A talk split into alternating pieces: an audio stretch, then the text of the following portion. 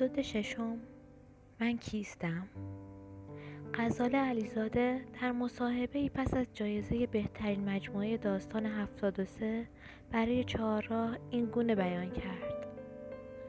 با سپاس از داوران جایزه و بانیان آن از گرداب گذر انتظار برنامه ریزی بر پای جایزه نداشته باشید.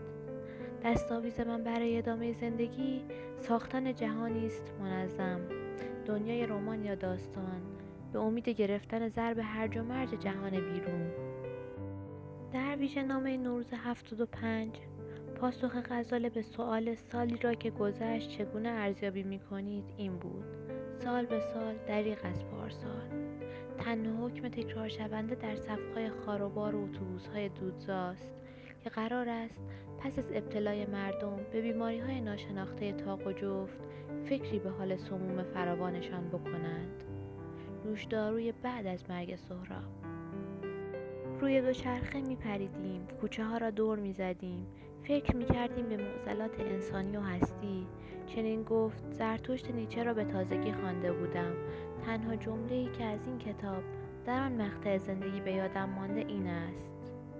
من زمینی را که در آن کره و اصل فراوان باشد دوست ندارم. غزاله در خاطراتش از دوران دانشگاه بیان می دارد که یادم میآید روزی در حال کتاب خواندن از خیابان میگذاشتم تا وارد دانشگاه شوم.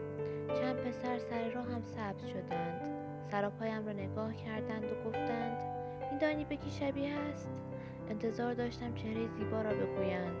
اما بی تردید رأی دادند. سیمون دوبوار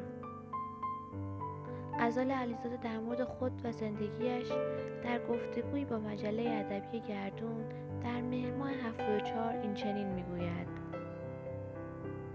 دوازده سیزده ساله بودم. دنیا را نمی شناختم کی دنیا را می شناسد این توده بیشکل مدام در حال تغییر را که دور خودش می پیچد و از یک تاریکی می به طرف تاریکی دیگر. در این فاصله ما بیش و کم رویا می بافیم فکر می کنیم می شود سرشت انسانی را عوض کرد.